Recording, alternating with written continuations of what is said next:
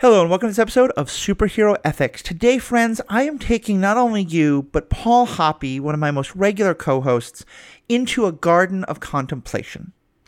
Paul doesn't actually know what the topic of today's podcast is, and that's kind of intentional. We, have had a little bit of a journey getting here.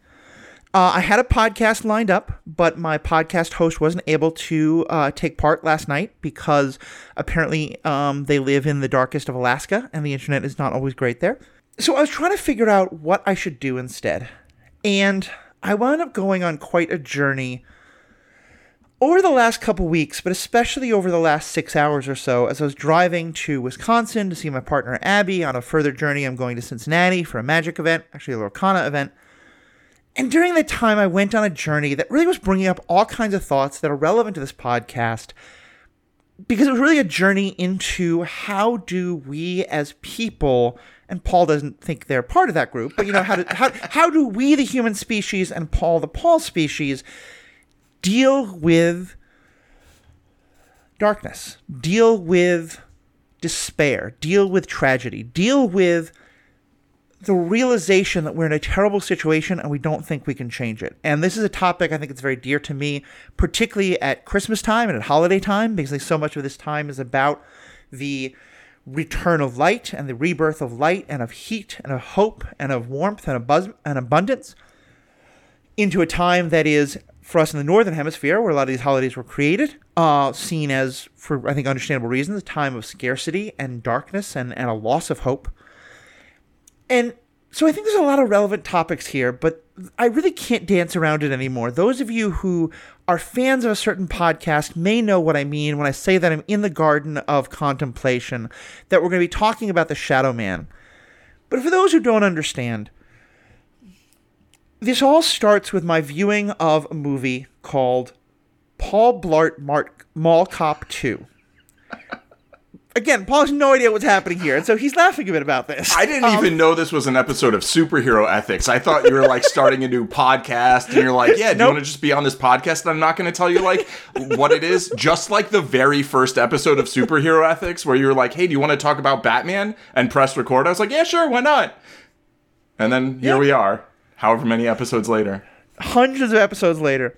Um, I forgot that. Yeah, that's what we did with that first episode. But I was in a bad place, so you were helping it's, out. It's it's all um, good. You know, you and Kevin Smith. It's been a journey. But so anyway, and let me start by being clear. This is a horrendously bad movie. I'm not in any way encouraging anyone to watch this movie. I don't think anyone should watch this movie. I think the movie is actively harmful to American society and isn't like in the top 10 or even the top 20 reasons why Trump got elected, but is probably somewhere on the list. but the only reason why I care about this movie is that it was shown to me over the uh, holiday break. Uh, a good friend of Mary's and my myself, um, Ash, was staying with us for a couple weeks after some uh, surgery they were going through, and she um, was like, we were talking about holiday movies. She was like, we have to see this Thanksgiving movie, and I had vaguely heard about Paul Blart, uh, Mall Cop. I didn't realize there was a second one. And I knew that like Adam Sandler, Kevin James kind of humor is generally not for me. I had not paid any attention to it, and I didn't understand why she was claiming it was a Thanksgiving movie. But as she went on to explain, it's not itself a Thanksgiving movie. It's that the McElroy brothers, who many people know from the podcast My Brother, and My Brother and Me, or their D&D podcast, or they become kind of like podcasting people uh, of great renown, and my spouse is a big fan of them apparently they had teamed up with people from another podcast called The Worst Idea of All Time, where they take a particularly bad movie and watch it every week for 52 weeks and record on it each week. Had decided to take that concept and expand it, and that a Thanksgiving tradition for both of their both of their communities would be that every year they would come together to watch Paul Blart Mall Cop 2 and discuss it, and use it as a way to mark the passage of time. And they made a very big deal about how this was going to be a forever thing, and they even were picking, like, when they passed away, who would there be their successors, and all this kind of thing. Now, let me stress again this is a very bad movie. Um, it is a movie where, as far as I can tell, the writing was actively competing to see Could it be more fat phobic? Could it be more misogynistic? Or could it be more just generally insulting to the working class and security guards in, in specific? The movie itself would not be worth talking about, and frankly, they talk about it at great length and do it with great hilarity. But I listened to one or two episodes over the last week or so, and then on this aforementioned five hour drive, I listened to probably four full episodes of theirs. And it wound up being this startling like insight into how we deal with horror, how we deal with despair. Because every year they would come together and they would talk about like the horrible experience of watching this movie and, and the sense of impending dread. But something interesting started happening over those various years, which is that they all started to deal with this horrible situation. And granted, I'm, I'm speaking in like you're watching a bad movie for two hours. This is nothing compared to the actual tragedies of the world. And I think they're always being very fairly tongue in cheek about their pain about it, but the pain is quite real. And you could start to see the different ways that they would react to it. Because for some of them, like the first year, they're all just like, okay, this is really bad, and we're just going to have fun talking about how bad it is. But that wears off after a year or two. You can't keep doing the same jokes again and again and again. And so they started to diverge. And for some of them, they started, it, it, it felt like it was the I am faced with this terrible thing in my life. The best I can do is to find a way to be okay with it, to find the good parts in it, to find the things that can bring me joy, and that maybe it's not so bad, and that that's kind of a coping mechanism. And for others, they would get very angry at that and be like, no, no, we have to rage. We, ha- we cannot accept that there's anything acceptable about this situation. We have to live in our grief and in our, our upsetness about this. And, and just those two positions alone speak to me quite a lot about I think a lot of a lot of the things we talk about on this podcast about what do you do in the midst of terrible situations and do you fight back? Do you try to think about how it could be better or do you just accept and find the find the beauty in the darkness and all that kind of thing?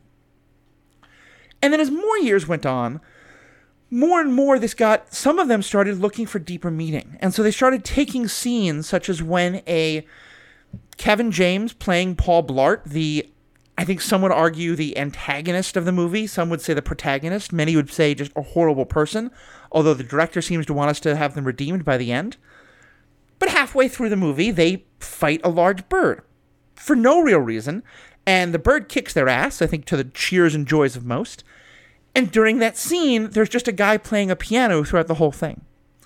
Utterly like ir- like not responding in any way to Kevin James's pleas for help, to Paul Blart's pleas for help, but clearly acknowledging Paul Blart. And even to the end, when Paul Blart has walked away from the fight, beaten but not bloodied but not broken, and kind of, but there's no real damage to the bird, to be very, very clear. The bird is the victor in this fight.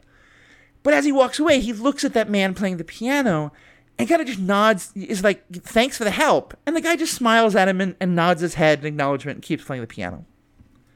And so that scene has now taken on like mythic proportions within their their watch of it. They're, they're discussing like, is it supposed to be that the bird is God and the piano player is Satan, or and and challenging him, or that like the the the piano player is actually urging him on to face his inner demons represented by the bird. They're finding such deep meaning in this where clearly none was meant to exist to begin with.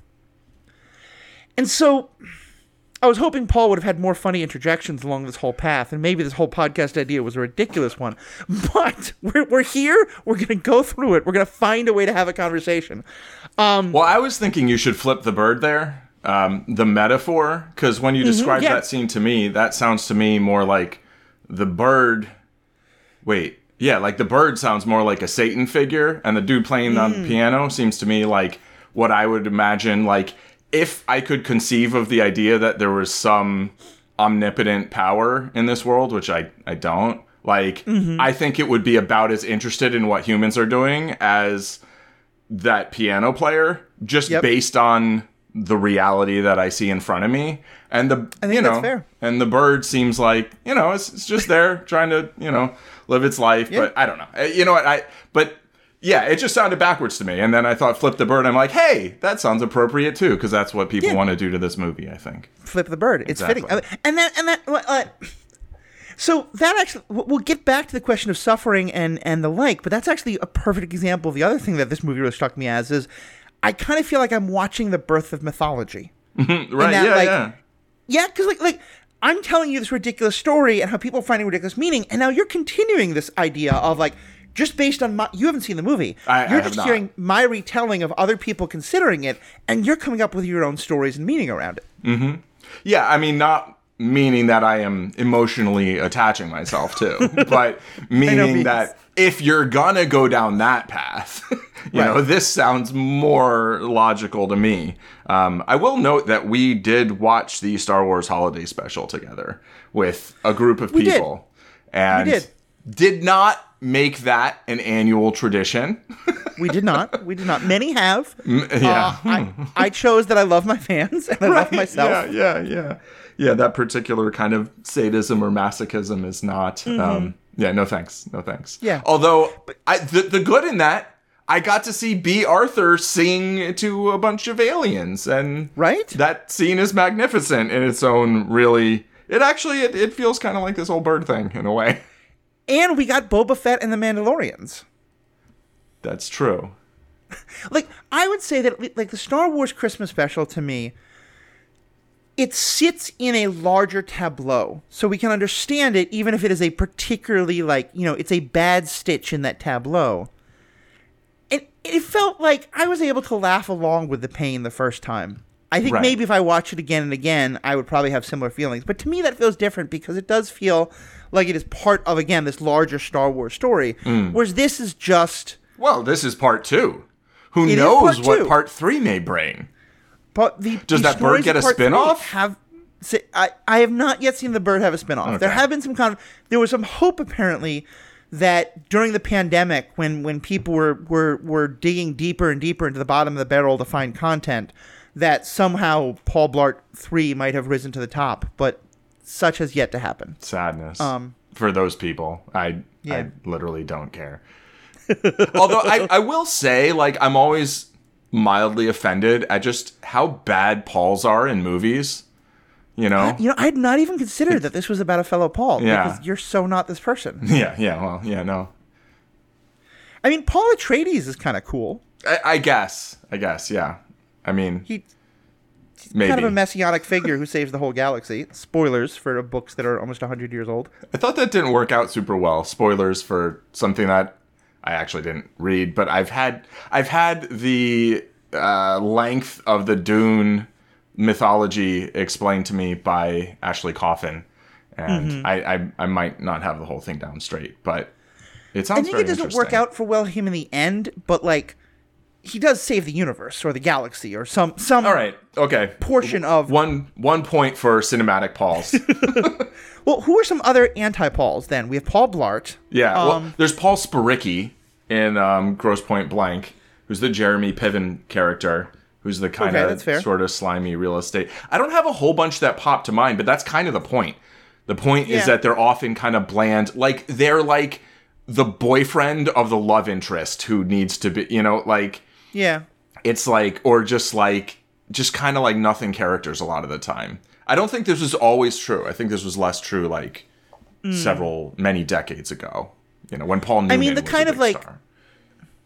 In our very Christianized society, which is not a good thing, but is Sure. just the way it is, That's what it is. the name does go back to the guy who's the original like I'm not the protagonist of the story, but I'm going to try to be. Right, You know, right. in terms of the Apostle Paul, who's like, I used to be a schmuck, but now I'm trying to be better, and I want everyone to listen about this other guy, but Hmm. also listen to me a lot. And so I can kind of see some things. Yeah, I'm trying to think though of other good Pauls. Like, I feel like there've been some good Pauls on TV. I mostly think of Paul Reiser characters, and probably his characters are named not Paul, but I just think of Paul. Reiser as such a great actor. Sure. I think of him as actually not as kind of dislikable in that same way though, where he Hmm. just feels a little maybe that's just from like Aliens, but That's fair. I feel That's like he's off. Also, I just saw him in Beverly Hills Cop, which I rewatched recently. How did is- that and- age? Um, you know, okay. I mean, there's certainly it's st- parts that were funny are still funny. You know, there's Okay. There's some jokes that probably don't quite, you know, Mm-hmm. work the same way, but um, yeah, it, it's it's interesting. You know, Yeah. Um, Because I, I recently watched Die Hard as again, you know, sort of a Christmas movie. yeah. It's still a wonderful movie of its time, but it has not aged well. Um, particularly having a central plot. Forgive me, spoilers for a forty-year-old movie, but about will the cop who shot a teenager be willing to find his copness again so he can use his gun again Right, as a right. great heroic moment? Like that doesn't really. It probably wasn't as great as I thought it was in the time. I mean, it was six, but also like just not great today in any way. Um, but back to these topics. Um, just on the mythology thing further, like, how what do you what do you think of when I, when someone says the word mythology or like this is a myth? Like, what does that mean to you in terms of how you feel about the stories you care about? Yeah, I mean, I think of mythology as basically stories that like have a tendency or goal of like really grabbing the imagination in a in a like fundamental like visceral way um that are made up but that people are very deeply attached to you know Right. and um i mean i think it's interesting that there are so many similarities from mythologies to, to other mythologies including in in parts of the world that like had no contact with one another presumably you know there's Right. things that show up frequently and um you know i find that very interesting i i don't necessarily find a lot of meaning in that or you know try make like assumptions about like what happened to cause that Yeah. or so much as like you know maybe there are kind of certain psychological needs that that people have you know that are Yeah. are like if not universal um very common you know Yeah. um and then you know on in addition to that though i think drawing parallels between different stories or different mythologies it's easy to go too far and see everything as just like an archetype and ignore the specifics, um, which you know could be cultural specifics or could be storytelling specifics, and and kind of be like you know like I think the Joseph Campbell, Hero with a Thousand Faces, like Right. speaks to certain truth, but then you know is is reductive as well, right? And so Yeah. I think I think a lot of the times that's that's what's going to happen. But um, yeah, I mean, uh, like from a personal enjoyment standpoint, um, I often I you know I find m- big mythological stories fun. I think is kind of how I've always kind of viewed them all as a, a, a sort of entertainment, and I, to to me, sort of the the fewer people who care deeply about a story like beyond just kind of like what happens and the characters and whatever, kind of the easier I find it to enjoy Right. you know um and i think the more that um you know kind of modern mythology or modern stories really overtly try to echo religious mythology that is currently followed or or appreciated in whatever capacity i think for me that tends to be a turnoff because it it Yeah. it feels a little too much like someone's trying to I, I never really enjoy feeling like the storytellers are re- are trying to make a really explicit point or a really specific point. I I enjoy stories more that tend to um, kind of raise questions and encourage the the viewer or the listener to or the reader to to just have some thoughts, you know, Yeah. just like which I- I it sounds like Paul Blart Mall Cop 2 kind of, you know, if you if you really dig in there, sounds like it, it can do that, but then maybe any story can. I don't know. Well, I, I think what you just said is kind of the whole thesis statement that I've been wrestling with is because to me the fact that and kind of the little exchange we had at the beginning I think is kind of a proof of it how there's a bunch of what you said that I want to respond to, but I want to kind of pull on this thread and, and, and go back to something you said at the very beginning, which is that you know mythologies are, you know that if I understood you correctly, you were saying like mythologies are made up, and I think there's a lot of truth to that. Certainly, that I think part of what marks a myth is that we don't in any way have knowledge or proof that it did literally happen, and most of the time we have proof that it literally didn't happen. But then a lot of the time, my understanding at least is that there is some kernel of truth that then like gets told and retold and and the, it becomes mythologized and becomes mythology that sometimes has basis in literal truth and sometimes is just stories that people made up Right. um but it, it, to me that's part of what the paul blart process has been fascinating to me about the the podcast is called till death do us blart oh.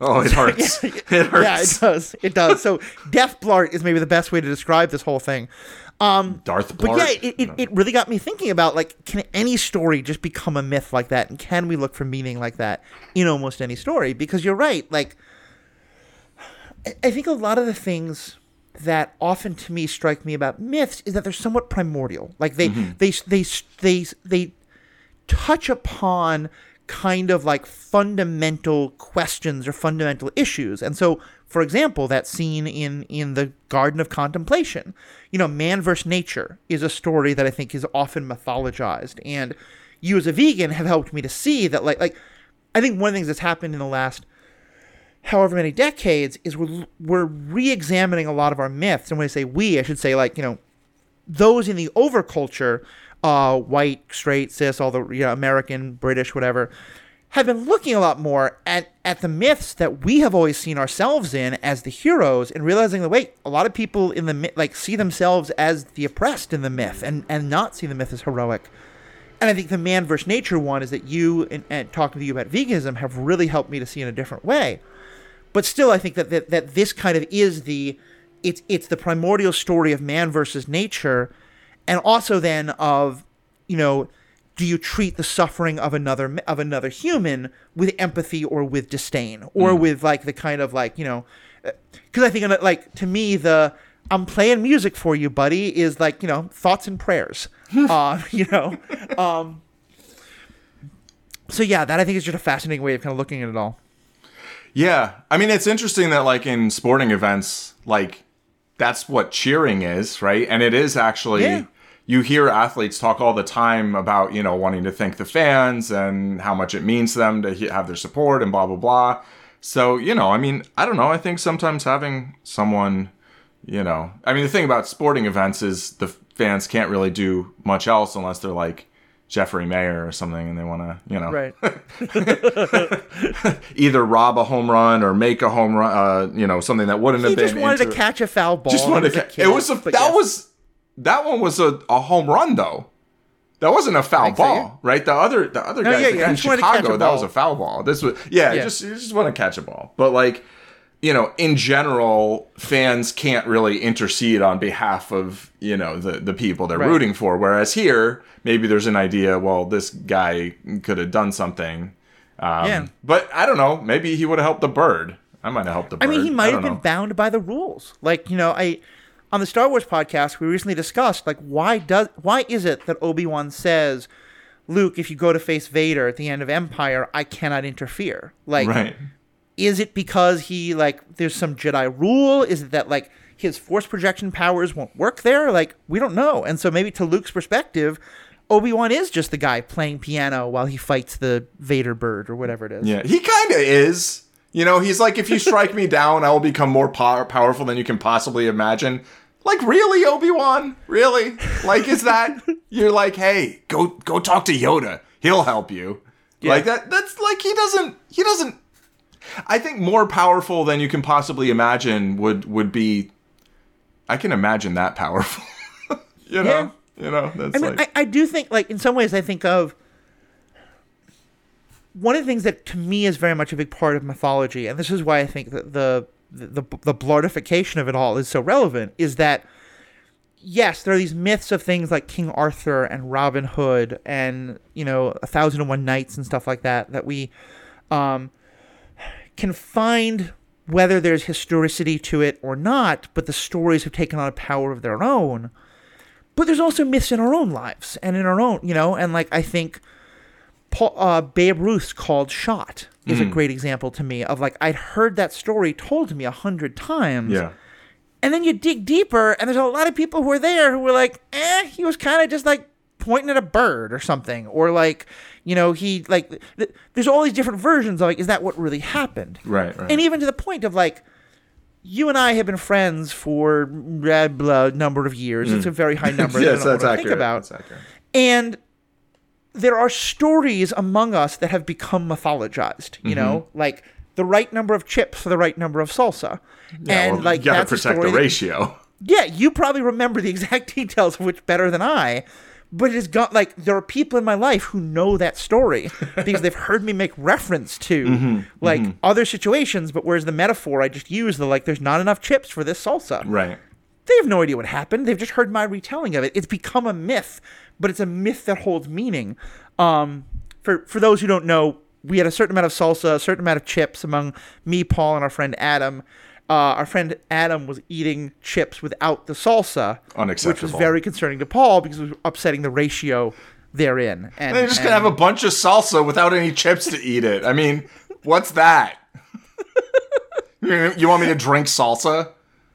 I think that's a reason to go get more chips, but you know that continues the life cycle We, forever. we and were like in the middle of nowhere at someone's country house on like some island somewhere. like this is there, true. there were not going to be more chips for a good three days. Like these were the amount of chips we had. We had a certain amount of salsa, and they needed to go together. But it's And to okay. clear, we were, I think, like 15, 16 or 17. We were not like going to go hop in a car and go get more chips at the store 10 miles away or something like that. Yeah, I mean, we were like 18 or 19 or almost 20 ish, maybe, maybe less than Yeah. 20. But also, I don't think maybe you had a driver's license. I know Yeah, I New didn't. You're right. I know We were older than I remember. But again, see, the details matter. get get forgotten. Yeah, exactly. Right, right, so, right. So uh, we'll come back to the myth point, but I want to go back to what is for me, I think, kind of the fundamental thing, which is that this question of how do people respond to horrible situations, and okay, again, yeah. Having to watch a bad movie once for two hours out of a year is not the worst situation. It's kind of a microcosm, but it was still very interesting to me. What have you observed that you either find like like this is is helpful to me, or this is troubling to me, or this I find tempting but I don't want to do in terms of like how you reso- how you respond or how you see other people respond to really bad situations, but that people feel like they can't do anything about. Hmm. Yeah, I mean, I guess from a fairly young age, I realized that the world was filled with things that I thought were like unimaginably awful, and that mm-hmm. I had very little ability to do anything about any of those directly. And, Right. you know, my first reaction, I think, is generally like, well, what can I do about any of this? And if the answer is, well, here's something you can do to actually meaningfully make things better, then I usually try to do that, you know? Right. Um, but I, I think what we're talking about more is is things where that's not, you know, I'm not going to go end a war somewhere, you know? Yeah. I'm not going to stop people from oppressing one another or animals like globally in in like an afternoon you know that's not that's not a thing or even in a lifetime right that's not it's not a thing one person can do um but you know there are things that we can do to try to either reduce some of those things like these huge horrible things that go on throughout the world or at least do our best to not contribute to furthering them, right? I mean, Right. to me, that's the first step is to try and understand okay, here's all this horrible stuff, all this harm that's being done. And, you know, oftentimes it's like, oh, I see how I'm not intentionally a part of it, but am a part of it, you know? And then it's like, how, to what extent can I, can I reduce that, you know? Um, and then beyond that, when there is still so much suffering and uh, horror in the world, I think finding a way to do something else that's not engaging with that constantly. You know, Right. I play bullet chess. Like, you know, I mean, every people have the things. You, you know, you but like having something else to spend some mental energy on, right? I mean, even if you say, you know what, I've decided that this situation is unacceptable and I know I can't completely change it, but I've decided to dedicate my entire life to trying to change this one thing or make make whatever impact I can. Yeah. If your goal, if that's your goal is is to just have the maximum effect on a thing, I don't believe that spending all of your time trying to do that is the most efficient way. I don't I don't think that's the Yeah. way you're going to have the biggest effect. I think burnout is very real. It is. And like if you spend 10 years doing nothing but that thing and then just are done, yeah. like or you spend like 50 years spending 70% of your time doing that thing or even 40% or 10% of your time, that's probably a far more effective way of, you know, making the change. Yeah, yeah. Except for the ten percent, because then that would be only about half as much, unless effort The over math. time is yeah the math. But but the point being returns and all that. yeah, Yeah. The, the point matters though. The point is like if you're, but it's it's probably even ten percent because if you're trying Yeah. to put hundred percent of your energy at the end of in five years in, you're not going to have as much energy, right? It's like Right. if it's like, well, why are you sleeping? Really? You think you have the luxury to to sleep while people are dying? Like. Yeah, yeah, you do because you can't you can't do anything productive if you never sleep, Yeah. right? So it's like obviously you have to have some kind of rest, something. You have to eat. You you have to mentally replenish yourself. You have to take care of yourself enough to be able to take care of anybody else, to be able to help anybody else in any way, really. Right. Um, but you know, then you know, if what you really do want to do is do as much as you can for something, then you have to understand like at what point you're kind of just making an excuse to like rest too much or whatever, and Right. you know, but you know, I, I wouldn't say that there's any anything that I've decided like I'm gonna put all of myself into that, right? I mean, I wouldn't I wouldn't be doing Right. most of the things I do if that's the case. You know, I, I mostly have tried to kind of um, withdraw from from a lot of things, and basically, when when something seems really messed up to me, I just generally tend to say that's really messed up and try and help other people come to the or encourage other people to come to the same conclusion you know to the, to the best of my ability.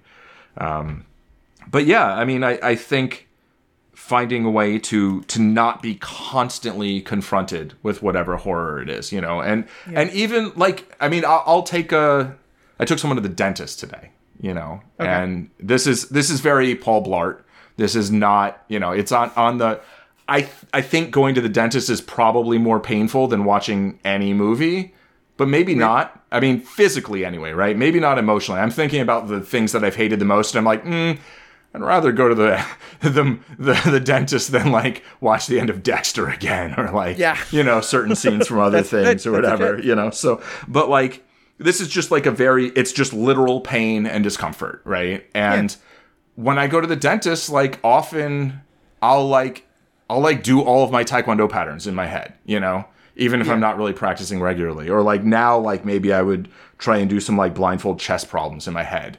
Or like sometimes if I if my brain just isn't like really going there like I'll actually take my fingernails and like dig them into the back of the other hand uh-huh. as just like a distraction. It's like, oh, well, this little di- discomfort is actually distracting me from this other larger discomfort, you know? Yeah. And so, like, if something just seems like overwhelming, like, if you want to be trying to help people with things and you're like, well, that thing's too much, it's just too much for me right now. Right. It's like, you know, you can try and find some smaller thing where people also need help, but it just doesn't feel like too much to you right now. And you can still Yeah. be, you know, constructive there's the um in Judaism there's a concept um uh, called tikkun olam, which is loosely. Tr- I'm going to get this bad. I'm, I, I'm been exposed to Judaism all my life, but I'm not a Jewish theologian by any means. But it's basically the idea of that um to save a single life is to save the world entire. You know, and that like it's about you know doing the little bit you can. Um, yeah, and it, it's, it's a very interesting question because part of what it got me thinking as well is that in so many of the superhero type stories that I care most about, the the biggest thing that the hero can do is to inspire others, is to give people the thought that there is something that they can do, that they, they don't have to just accept this crushing reality because there are alternatives. Um, I often go to V for Vendetta as my favorite example, but I do think that it's a big part of that, but also of many other stories of, you know, I think um, uh, Andor, uh, the TV show, is a perfect example of this, as is Rogue One, of where one person stand like fe- it- it- specifically in Star Wars, they say fear is what will keep people in line mm-hmm. because when it's a minority oppressing a majority, they always know like if every single person in the majority rises up, the minority is going to lose, but a significant part of the majority are going to die yeah. and that fear I think for very legitimate reasons, Sure. keeps people from doing it. Yeah. But that the way horrible things can play into it is it just gets to be so bad that it's not even like an actualized fear of this person has a gun or this person's going to fire me. It's just a kind of a generalized fear, you know? And so this is why, and I'm skipping around a couple topics here, but I think it all ties together, you know? Friends of mine who were like the first uh, woman pastor at a church, like it was often the older women who had the most trouble accepting them and and in getting to know them. This wasn't always the truth but often it was because those were women who might have wanted to be pastors like 30 mm-hmm. 40 years ago and were told they couldn't be. Right. but that once one person was able to do it and and show like wait it actually you can do this other people can say hey wait i can do this too.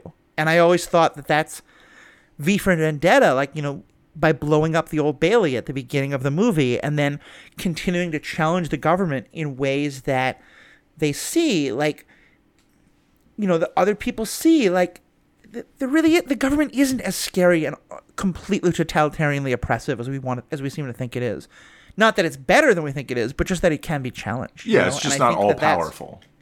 yeah, exactly. And you know, and granted, like it's not quite the same in the Death Blart because they voluntarily agreed to do this, Right. And and it's kind of a kind of a, a keeping watch thing. But I think I was thinking about all this, especially because with some of them would start to, you know, the oh well, it's not so bad, you know, like these are some Right. good parts to it. And then like when they were really pushed by the others on the podcast, they're like, okay, yeah, no, it's an awful movie. Don't get me wrong, but I I kind of I had a good watch this year. I mm-hmm. enjoyed some parts of it, you Right. know, and because I think to me one of the th- and granted I'm not I haven't had I've only watched the movie once. I can't say that if I'd watched it every year for seven years where I would be with it. But I know that for me, in some of the harder situations we deal with, and I think COVID is the best example of this, but a lot of others, capitalism I think is another great one. Like it is easy to start to start basically kind of like being so used to the hardest parts, the worst parts, that we kind of stop thinking about them. We mm. just kind of take for granted, okay, well, capitalism sucks, but hey, it gave us 20 different kinds of cereal, so maybe that's kind of cool. Or, you know, COVID is bad, you know, just, just the like, how quickly people acclimated themselves to we don't need masks anymore, we don't need to be protected anymore. Um, jump in at some point because I think there's all a point here, but you know, I'm not maybe articulating it well. Yeah, I mean, I love cereal. I don't like COVID. Um, haven't had it to my knowledge, which I think I I often get the reaction like that.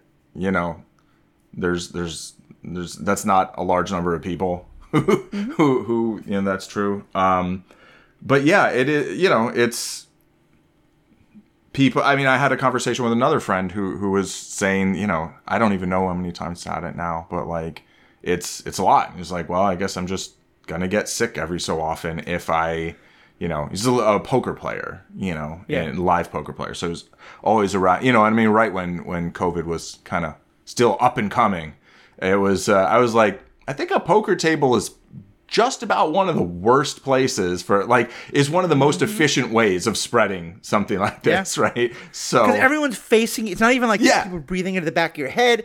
You're all facing each other. A lot of you are making like loud exclamations. Yeah. The air is very stale in those places. Yeah. You know, like I mean, I do think like a comedy is probably worse than like a drama in terms of a movie theater. But like, Mm-hmm. you're right that like in a movie theater, everybody's all facing the same way, right? Yeah. So like, people are gonna breathe on the back of your head. You go home, take a shower, whatever. You know, I'm not saying people don't get COVID in movie theaters, but like a poker table, you have a group of people sitting around just breathing right at each other, which also without COVID isn't always the most pleasant experience on its own. But the point being that like there there is like you know I mean there's certain bad things that you you do say well okay in order to try and avoid this what am I giving up? What's the you know you you make your own calculations right? But Yeah. but there is a once you make those you have to accept kind of the consequences. Like I've accepted the consequences of like yeah I'm just not going to see people as often because this is something that I actually care about being cautious about. Other people who don't want to be as cautious have to accept that you're going to get sick more often you know? And that's that's just you make that's a spot where at least like you have some agency you know Yeah. to some extent. Like that's one thing whereas like let's say let's say you lived somewhere that was getting bombed and just random people were just getting killed on a regular basis. You Yeah. you don't have agency there. You still have to accept that on any given day you might just randomly get murdered. And that Yeah. that to me that sounds harder to deal with you know Yeah. even if the sort of percentages and the death count was the same it, it feels like and i mean overall reality is a little bit like that because on any given day you could just you know just have a Yeah. fatal stroke or whatever. Like this is this is life right? At, at any point we could just no longer exist. But but there are circumstances under which those are unreasonably high chances. And Yeah. so yeah i mean I, I, I think the idea of the agency really matters because, like, um, this happened early in the um, bombings of Gaza, but it's something that's really struck with me. There was some some church was attacked or somewhere else where there was like stained glass windows, and like, you know, a, a Gazan resident like took a picture of you know the way the light was hitting the stained glass and the rubble on the on the ground at sunset. It was absolutely gorgeous and there was a lot of debate about like is this okay and to be sharing and talking about and somewhere in the, the the thread comment you know someone asked like what if an israeli took this picture and i feel like those would be to me two fundamentally different well if an israeli soldier someone who was like Sure. actively supporting that Yeah, you know yeah, yeah. again governments aren't their people yeah but like to me, yeah, if you're the one getting bombed and you're able to find some beauty in the midst of this horrible tragedy, like God bless you. Like, you know, and if you can share that and help make it more bearable, that's fantastic. If then other people are like, no, look, it's not so bad. Look at the beauty they found. I'm like, you know, yeah. of course not. But those who are in the midst of suffering, yeah finding beauty, I think, is understandable. It's, I think, the idea of people looking at the suffering of others and finding beauty in it, or looking at the beauty and then using that as a way to be like, well, no, we act like, I don't think individual person in Gaza could honestly do anything to stop the bombing that's happening other than what they're doing clearly like you know petitioning and like letting people know about suffering and it's on all of us to try and try and stop that horrible events um but like I don't know if you see this, but I, I do feel that there are times where I see people kind of like finding ways to enjoy terrible situations when they could be doing more to get out of it. And when it's not just a terrible situation for them, but also for others around them. And that's, I think, often where I find kind of like I get frustrated somewhat, you know, of the like, there. And again, because it's so, it, it's very difficult for me to critique someone who's in a situation I am not in. So it's like I can only talk about this in terms of situations that I've been in, you know. But um yeah, it just it it I find I often get frustrated watching people using the sort of very human urge to find a way to make the unacceptable acceptable. Use that as a way to never actually question is this unalterably unacceptable or could I change this? Yeah, and I mean that kind of you know is the difference between unnecessary fatalism Mm-hmm. and like a true lack of agency. You know, and that's Right. that's sort of where where I was going with what I said is you know, I said is my first reaction. I'd like it to be my first reaction. I'm not saying that Yeah. it's necessarily always that, but you know, the I think the first question to ask is can I do anything to change this? You know, that Right. and so if if you are suffering yourself, like asking can I do anything to change this? I think is the best way to proceed. If you are if you are able to do that, right? I mean, Right. there are certain conditions under which you you might not even be able to to have the time or the thought or whatever to really really go there. But like providing that you are able, I think that is that is a best first step. And when the answer is Yeah. yes, then it's like just get on it, you know. And when the Yeah. answer is no, then that I think is when you know it's not a fatalism it's an acceptance of of reality right, The- Right. like it's it's a very real question and and there's not always going to be an obvious answer right i mean you don't always Yeah. know whether you can do something about something like it's like well here's the problem and then it's going to take some thought to figure out whether you can find any solutions to it and Yeah. occasionally maybe it'll be like mm, yeah no there's no there's no there's nothing i can do about this and then then acceptance has to occur but Yeah. or is No. useful anyway I, I think that's a really good way to put it, and I, I feel like can go back to where we were before. It's why, to me, maybe the better way even of phrasing the heroic act is to help people see they have agency that they didn't think they had. Yeah. Because I think that's that's kind of the whole idea. It's a mythology of the mythology that you don't have a choice, you know, and like sometimes in discords, uh, in discussions, not like Discord the program, but just like disc like Sure. discourse. Discourse, yeah. Um, I'll see people who have a choice to do something today being very critical of those who didn't choose that in the past. Like people who may have been, you know, we would look back on and say, that seems like someone who we would think of as homosexual or transgender today, but they didn't lead that life at the time.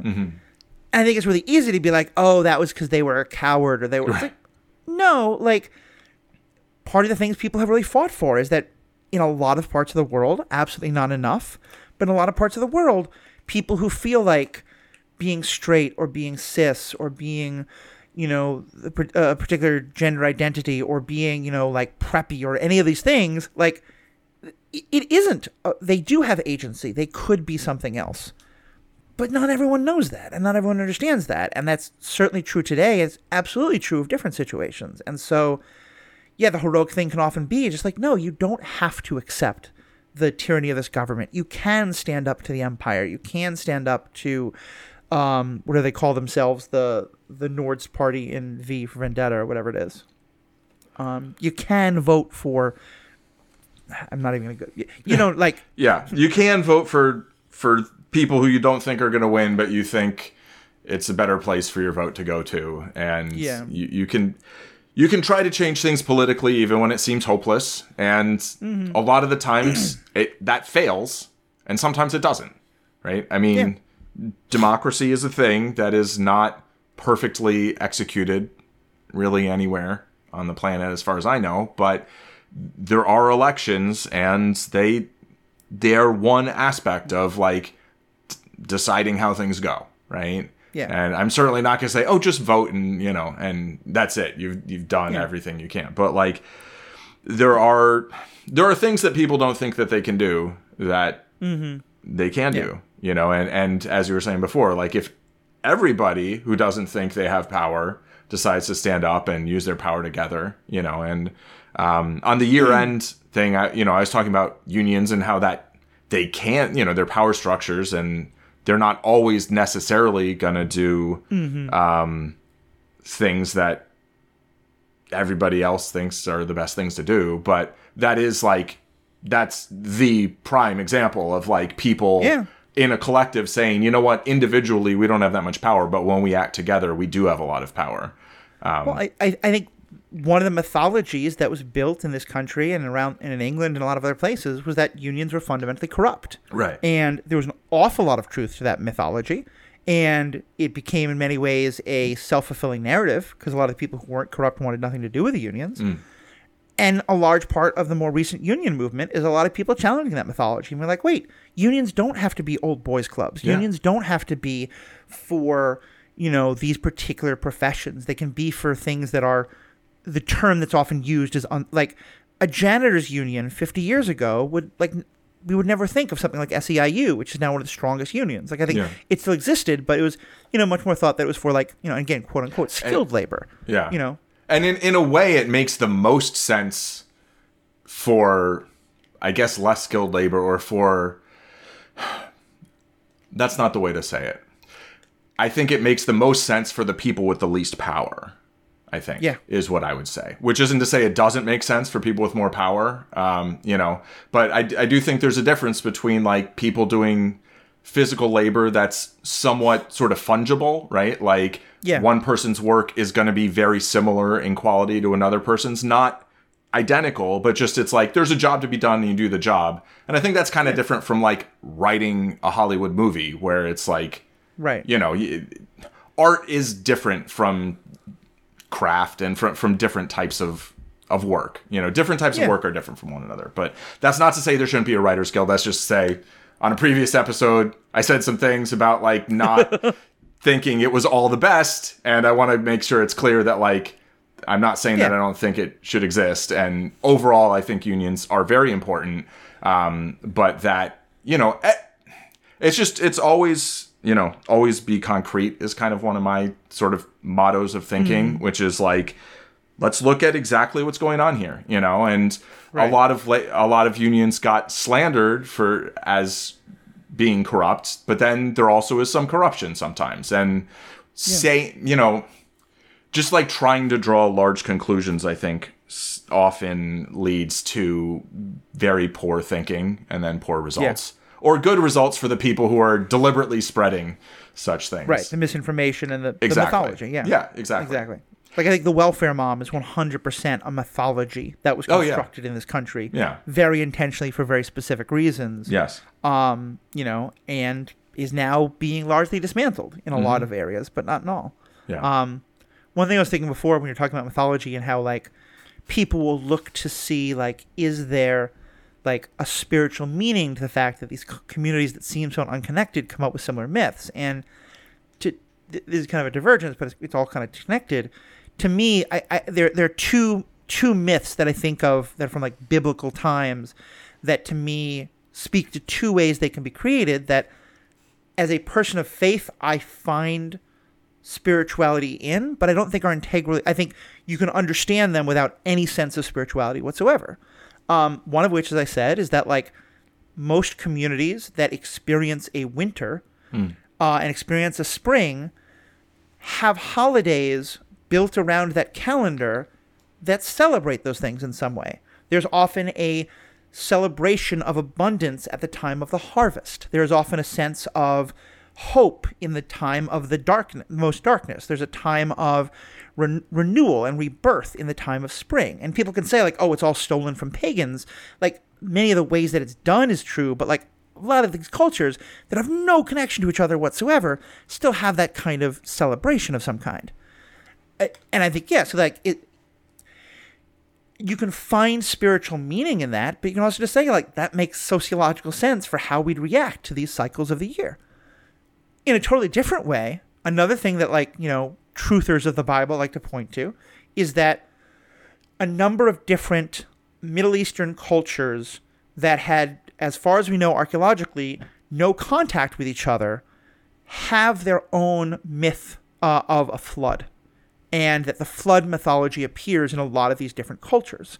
And so a lot of people point to and say, oh, look, that's proof that, like, you know, Noah's Ark and God's flood is real. Then some archaeologists looked into this a lot more and discovered that there was a time when that part of the world was covered by a glacier. And at the end of the last ice age, that glacier melted and there was intense flooding in a lot of the world. And that flooding is, I mean, it's literally called the Fertile Crescent, and that flooding led to that but that the flooding caused massive disruption at the time it happened. And so, like, of course, all these people would have like a story about a flood because there was flooding. Um, but it wasn't like it is easily scientifically explained. Not necessarily, you know, God got angry and thus became incredibly genocidal. um, you know, whatever the story is. Yeah. So, I, I think, and it's funny because I, I knew, you, well, I thought that you were going to mention the flood because um, when I was like much like in school, um, I remember like actually doing some sort of uh like just like comparative mythology, just like looking at like a, several different mythologies, not even just in in that area, but like throughout the world, and this like idea of a flood does seem to be like recurring in many places and Right. you know the idea that like yeah well there was an ice age and the glaciers melted and like the, Yeah. it- you know it like something being inspired by history doesn't mean that it's like you know exactly what happened right and Yeah. and so if you know if you look at one mythology or another um and and if if you draw some you know whatever kind of um feelings from that you know that's cool i'm not saying you shouldn't you know but Yeah. it definitely um you know i mean we we can see where where certain stories can presumably have come from and how you know stories change over time right i mean especially before before Yeah. the written word right like Yeah, stories yeah you know stories were passed down generation generation and you know probably combined and and split Mm-hmm. into different versions and i mean this I mean, cer- certainly we know of that happening. Like it, it certainly happened biblically, and that you know we have different creation stories that are not only logically contradictory in terms of the number of days, but like, you know, in one, God is this primordial force that moves over the waters, and in another is this being that walks in the garden with Adam and Eve, and like all these differences. And the Hebrew that they're written in is two fundamentally different dialects. Mm. And and so now a lot of people have come to understand that there were a number of different Hebraic groups that like when the Hebrew people were formed, like people as a way of building a national mythology to pull people together, like combine all these mm, stories. Mm-hmm. In the same way, we know that like the the Saxon and, and other peoples who lived in uh, pre-Norman invasion Britain had these stories about a King Arthur and a round table and all these kind of like epic stories. And that the Norman invaders, the, the French, brought with them the story of Lancelot and the story of uh, a king and a knight and a queen and this like love triangle they had. Today, we think of them all as part of the Arthur story of, you know, Arthur cycle of stories. And and the version we have fits together. But you know, you go back into the records of the stories, it's pretty fundamentally clear that they're they, are they are two totally different origins, two totally different stories. They've just kind of come together, you know. And, and similar, like, did he pull the sword out of a stone, or did he get the sword given to him by the Lady of the Lake? Like, some versions now will kind of combine the two and have like you know he got it out of a stone but then it's lost in a lake or vice versa. There were just two different stories that got combined into one mythological cycle. Hmm. Doesn't beowulf have like a lady in a lake with a sword or something like that also? Or um I, I read the I read the book 25 the years ago and saw the movie and mostly was noticing Angelina Jolie. Um, uh, but like um, the main woman in that is the mother of Grendel. Like Grendel is right. the first monster, and then yeah. his mother, Angelina yeah. Jolie, is the yeah, second. Um, but yeah, there's probably some. There may well be some origin to that. It. It's interesting. I, I I watched most of the first episode of The Last Kingdom. I think on mm-hmm. Netflix. Mm-hmm. It's like a um, Saxon. It's it's by um, it's based on a set of novels by Bernard Cornwell, who did the Sharpe's okay. novels, yep. um, which I did not read these ones, and I, I don't think I'm going to keep watching the series, but um, it's it's maybe good. I don't know, um, okay. but it's um, it, it, you know it's just interesting to see kind of that. That's the period of I think it's like the 800s or something. It's it's the yeah. pre you know Norman invasion, um, right? And I so I think I, am wondering whether it kind of goes a little bit into the Arthurian kind of like, you know, um, the the older story, you know, or the yeah, the Saxon story as opposed to the you know the Norman story. Um, right. Also today or yesterday, I was looking. I was trying to figure out why they keep saying A- AL slash NL records like in MLB mm. instead of just saying MLB, and I still don't understand why. But mm. somehow I went down some like Reddit hole and like saw something about how the the NFC and the NFL absorbed. These are all sports ball terms, by the way, for those yeah. who are totally lost. Yeah. MLB is Major League Baseball. Oh, yeah. American League and National League, and NFC is National Football Conference. That that's right. The, there's an audience for this. I'm not just talking to you. um, but anyway, like uh, the, this one large football league absorbed a smaller football league, but took on their two point conversion rule. Like, oh, apparently huh. the NFC didn't have the two point conversion, and so it's like, you know, they they absorbed this other, you know, and I mean, I guess these leagues right. didn't have like huge mythologies built up. Um, although, you know, you were referencing baseball mythology earlier, so right. it just kind of it it just it just felt like a weird parallel of like you know two things merging that were similar but different, but mm-hmm. how then they they end up making something new that has aspects of you know both. Yeah, it's kind of totally irrelevant, but you know, hey. I mean, this whole thing has been so you know. well, I, I'm glad we could still find an hour of things to discuss in this. I'm not surprised. We probably go a lot longer, but I'll just say, do you have any last thoughts about the whole uh, this whole Blart experience and uh, um, thoughts it leads you to on on on perspectives and suffering and hope and mythology or idiots doing podcasts for no good reason or anything else? I guess at the the here on the you know kind of at the conclusion of the holiday season, I feel thankful that uh, the the people that I like to podcast with and the the person I, I most podcast with um, did not want me to do that specific thing no. because I would have said no and probably maybe not felt that bad about it. But you know, I, I, I'm glad that you didn't ask me to watch the movie. this was much better, and I and I appreciate it. so yeah. Um, it's funny because they did one year they did a thing where one of them didn't watch the movie and they tried to see if they could guess who hadn't watched it. And Mm. Oh, I- that's interesting. I do think it would be fun as an idea to have like a once a month podcast where five people get together to talk about a movie, but every month one person hasn't seen it, and they just try to like guess who that is. I kinda love Actually, that. may be a new podcast idea I've come up with right here and now. no, I, lo- I love it. I love it. Can I always be the one who didn't watch the movie though? this is not in service of laziness. Um, no, not laziness. I would have to look at the Wikipedia page. I'd have to watch like, you know, pitch meetings and like get all the references and stuff, you know. Yep. Yep. That could be fun. That Yeah, could be fun. Especially yeah. because, I mean, going back, we keep harping on this, but like, there are definitely mythologies around movies that aren't true. Oh, yeah. You know? I mean, Play it again, Sam. yeah, Luke. literally I am not your said. father. Yeah. It's all there. So, all right, we're going to talk a little bit more about mythology in a bonus section.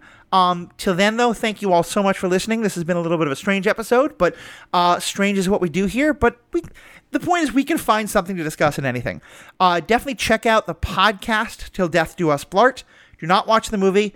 Um, when, when Paul was saying he was, they were thankful that I didn't uh, ask them to to watch it. I I think it's the cinematic equivalent of, oh, this smells so bad. Here, smell this. And I feel like a better person because I've stopped feeling a need to get people to smell this. Yeah, I think And The so, Flash was the last one that you said anything about smell this. Yeah, exactly, exactly. Um, so so yeah, so um, check out their podcast. Check out our other podcast, This Star Wars Universe podcast. Of course, please become a member. Five dollars a month, fifty five dollars a year. Free access to all the bonus content, all the ad free content, and you're just getting to support us, which is so incredibly helpful. Uh, find all of Paul and Mai's information in the show notes. Until then, not today, Death. Not today.